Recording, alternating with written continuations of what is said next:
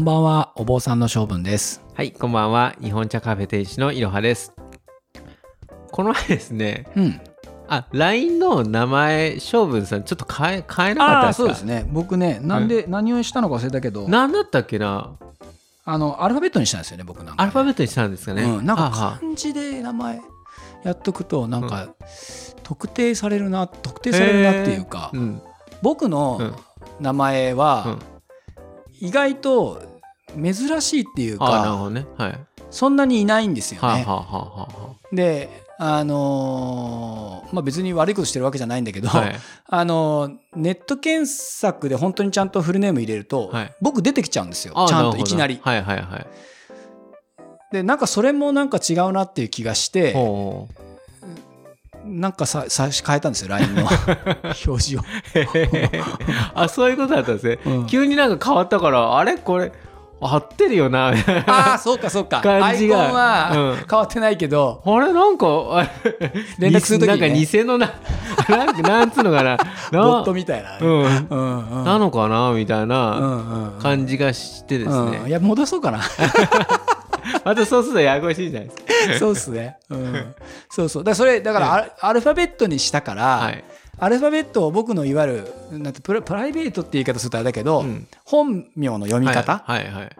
で、はい。あのやってるからはい。多分分かんなくなったってことですよね結局ね。はいはいはい。うん。で一応まあ別にあれなんですけど、はい。僕はねゆあのいつも性分性分って言,、ってますが性分っていうのは、えっと、お坊さん読みっていうかおお坊さんとしての、うん。その名前はいはいが、えっと、性分っていうんですね。うんうん。でえっとけど普段っていうかいわゆるうん小さい時、はい。お坊さんになる前も当然同じ名前なんですが、うん。えっと、その時は、えっと、今と同じいい漢字なんだけど、うんえー性分とは読まなくて、えっと、吉文っていうふうにいい読むんですね。それは戸籍上は吉文。戸籍上はね戸籍上は多分、んあれ振り仮名振らないでしょ？確か。そうなんだ。多多。分つけてないと思うけど。じゃあ、あの、学生の時とかは、吉文。はい、だからまあ一応、はい。えっと、何か振り仮名を振るときにはいはいはいはい。は一応伊藤伊藤ってまあ言っちゃったけど、まあはい。あのうあの吉文ってはいはい。いうふうに読むんですけど、じゃあずっと吉文で来てたわ来てるけですね。来てる、うん、であの例えば、はい。銀行の口座とかはいはいはいはいは伊藤吉文になってるわけですよ。ね。はい、でだけど、はい。あとお坊さんになるっていうかお坊さんの時には、はい。えっと名前を、えっと音読みするっていうそういうこう慣例っていうか、ほど。えーがあるんですね。はい。あの例えば、えっと道元禅師。はあはで、えっと道っていう字に、はあはい。あのまあ、元気の元うん元っていう字ですけど、えっと例えば今普通にあの字をの名前の子がいたら道元とは読まないですよあ。ね。なるほど。まあ道元って読むのかな？わからないけどまあそれはちょっとうあの今だと変な名前になるかもしれないけど、でもさすがにいきなり道元って読む人はなるほどね。いませんよね。で通常やっぱり一般的に僕たそちの名前って、はいその漢字には、はいまあ振り仮名を振るときに、はい。えー、と一般的にもその音読みって言われるのと、はい。あの訓読みっていうのがはい。ありますよね。うん。でいわゆる訓読みっていうのが、うん。まあ、そのう和和読みっていうか、うん。あの日本独特の読み方の音で、うん。で音読みっていうのうん。がもともとその漢字っていうのが中うん国うん。で輸入される前、まあ、輸入されてきた時に一緒についてきた音、うんうんうんのことを、うん。まあ、ひあの音読みっていう言い方を僕らはします。で、まあ。今多分実際に本当に中国の発音とはだいぶかけ離れているかもしれないけどはい。なんとなくそれに近いはい。音っていうのが、うん。あの音読みじゃないですか。はあはあで、まあ、僕らあの禅宗のお坊さんっていうのは、はまあ、特にそのもともと中国にある禅っていう,、う教えを、まあ、ある意味でこう輸入してきているような立場なのであのいろんな作法が、はい。いまあ、いわゆる中国由来っていうかね。向こうのその文化の由来になっているものが多いので、えっ、と、まあこれは永平寺に限らず、うん。いわゆるあの禅禅寺って言われるようなところは、ほとんどその名前は、えっ、と、音読みで、うーん。その人の名前は発音すると。なので僕はまあ一応戸籍上はい。その吉文っていううー一応読み方で、はいえー、と名前を想定してつけてるんですけど、はいあの永平寺に行った時には、はいあのもう自動的にあの小文ってこう読まれるっていうか読ますっていうかほうほうあのそういうことに一応なっています。でえっ、となので、はいえっ、と僕らまあこういうお寺に生まれて、はいえーまあある意味ではそのお寺の跡取りとしての、はいはいはいえーその将来みたいなものを、うん。あの想定されている、うー子どもたちは、はい。もう名前をつける段階で音読みした時にお坊さんらしい名前になるように、はいはい親というか師匠というかあの住職とはいいうか。どっちでもあのまあおかしくないというかそんな感じなのかな、うん、そうそうそうお読みしてもお坊さんらしくそうそうそうっていう感じですかね、うん。あのーっていうのは実を言うと、はい。そういうふうにしておかないと,、はい。えー、とお坊さんになってただまあお坊さんになるだけだったらいいんですけど、はい。えーいわゆるこうお寺の住職っていうふうになった時には、はい。そのお寺の代表者として、はい。えー、と公的に、あのおー。ーいいわゆる法人、まあ、難しい話ね、はあはあ。法人登録しなきゃいけないんですよ。はいはいはい。でその時に、はい。いまあ、いわゆる一般的な会社を設設立したりとか、はい。あのーその代表が変わったりするのと同じような感じで、うん。えっと法務局に登記に行かなきゃいけないんですよ。ね。代表変わりました代表はこうこうこうですって。でその時に、えっと当然変わりましたっていう書類をそのあのお寺の中っていうか、はあのまあ、いわゆる社内とかでもそういう、はい。ありますよね、まあ、なんかあの議事録じゃないけど、はい。なんかそういうのをつけて添付するんだけど同時に僕らは曹洞宗のお寺だから曹洞宗からの事例みたいなやつがあるんですよ。であの曹洞宗に申請して、うん。別にまあ基本的にはその檀家さんの相違で申請しているので、あはい。弾かれることはないんだけど、えー、と向こうで精査して、はい。あの分かりましたと。あの何がしをじゃあ継承院の、まあ、うちだったらね、はい。住職としてあの任命しますっていうのを曹洞宗のあの本庁っていわゆる、まあはい。本社みたいなところからですね、えー本局みたいなところから 事例が起きる。でそこにはそのはい。お坊さんの名前で書かれるなるほどんですよ。はいだから本来僕の戸籍上の名前とはい。お坊さんの名前が、はい。えー、と音はそこで問われないから、はい。字が違っちゃうとはい別人になっちゃうので、ね。だから必ずうん。お坊さんとしての名前とうん。一般の名前、はい。読み方はまはい。あそれぞれあるけど字が必ず一緒になるようにしないと,、はあ。えー、と登記できなくなっちゃう。いろいろちょっとややこしいですね。うん。はあはあそうそうそなるほどう、うねん、だから例えばえっ、とまあ僕はそういう立場だったから、はい。そういうふうに名前がついてるから何事もないんですけど、はい。あの場合によってはそのお婿さんに入るみたいな感じで、はい。最初こう自分の名前がね自分の親から付けられる時に、はい。まさかお坊さんになると思わないから、はい。普通の名前を付けるとするじゃないですか、はい例えば分かりやすいのだとはい。太郎くんっていう名前を付けたとする。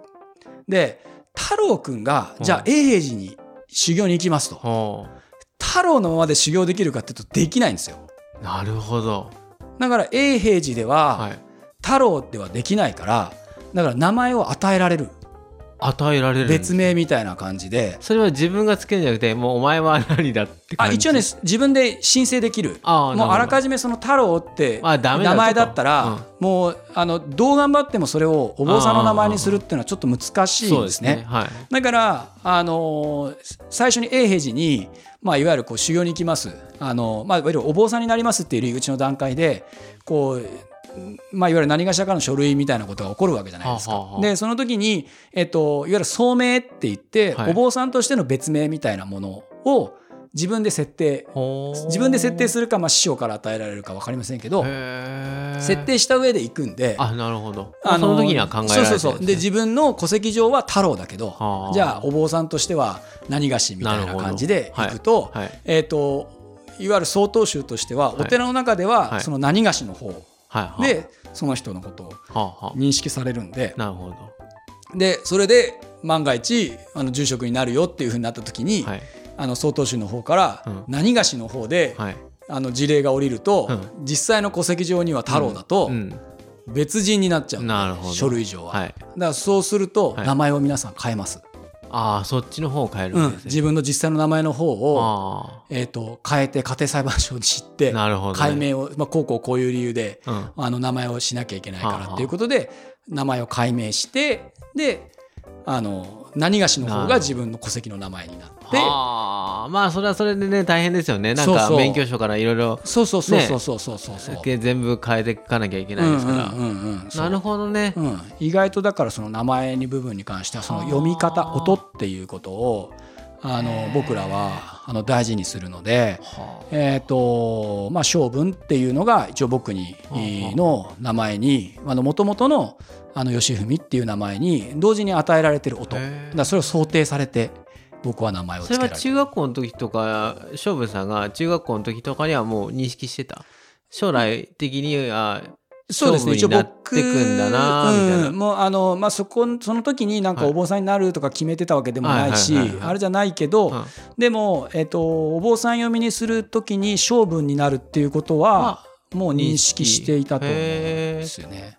はい、じゃあ、あのまあ、永平寺に行った時に性分と呼ばれることに関しては、まあ、全然すんなりと。はい、そうそのつもりでなるほど。言ってる。であとそそれで言うと、はい。音が重要だって言ったじゃないですか。はいはい。だからあらかじめ例えば性分っていう僕は名前を、はい。あの音を想定して、はい。あの自分の名前で永平寺に行って、はい。で、えー、とその時に、えーとまあ、同姓同名っていうか同じ音の人がいる可能性ありますよね。うありますよね。うん。うん。同じ性分っていう人がいる可能性があるじゃないですか、まあ、場合によっては字も一緒ってことも全然あり得るんですけど、そうなると、うん。永平寺の場合は、うん。えっとややこしいんで、なるほど。えっと名前をその一時的だけでも変えさせられる。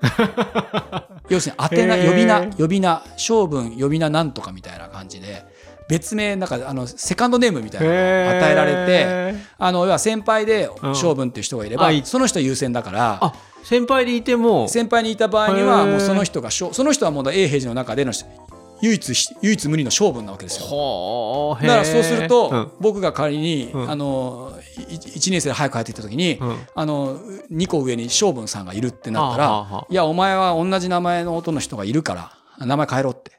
言われて、うん。なんかちょっとし違う名前を、まあ、自分で考えるのか。それはあの修行中だけ修行中だけそれはね。あそれは修行中だけ。面白いですうん、ね。永平寺はねあの下の名前だけで呼ぶんですよ。はあ。だからその名字の部分。はあの一切はあのふ触れないっていうかあのー呼ぶことはないので、あの当然名字までつければ、うん。全く同じになる人ってのはなかなかいないと思うんですけど、あの永平寺はもうそういうことになってるんで、あのへ2文字あの、ね、2文字って決まってるしかも。字名前は2文字って決まってて漢字2文字。3文字もダメ1文字もダメは2文字あの決まってます。だから名前1文字の人も同じように名前変えさせられる、あなるほどね。うん、3文字の人ももちろん変えさせられる、なるほど。うん、へえ面白いですね。そうそうそうそう。だから僕にとってはその性分っていう音がまあひ比較的お坊さんの中でも性分っていう名前は、うん。えっ、とそんなにあのー多い音ではないので、うん。あの永平寺の時にはおかげさまで被らなかったからうん。あの名前を変えるは必要はなくてなるほど。もう1年生に入った時からずっと降りる時まで性分だったいしあの僕がいる間にあの下の子で性分って子が出てくるってこともなかった。はなかった。うんうん。あとはね、はい。あの唯一女そういう名前でもお坊さんらしい名前でも、はい。絶対に許されないのはあの道元ね。あ 呼べないから怒れないから。ら おいだけんとは言言ええなないいから、だから、あの、かつていたらしいんですよ。僕は被ってないけど、すごく古い先輩で、へえっ、と、お師匠さんがその名前、まあ同じ字じゃないと思うけど、あの、道元っていう名前をつけた、つけて、それで上がって。さんもちょっと意地悪ですね。ら字は違うけどね。だけど永平寺に上がってきた時に、はい。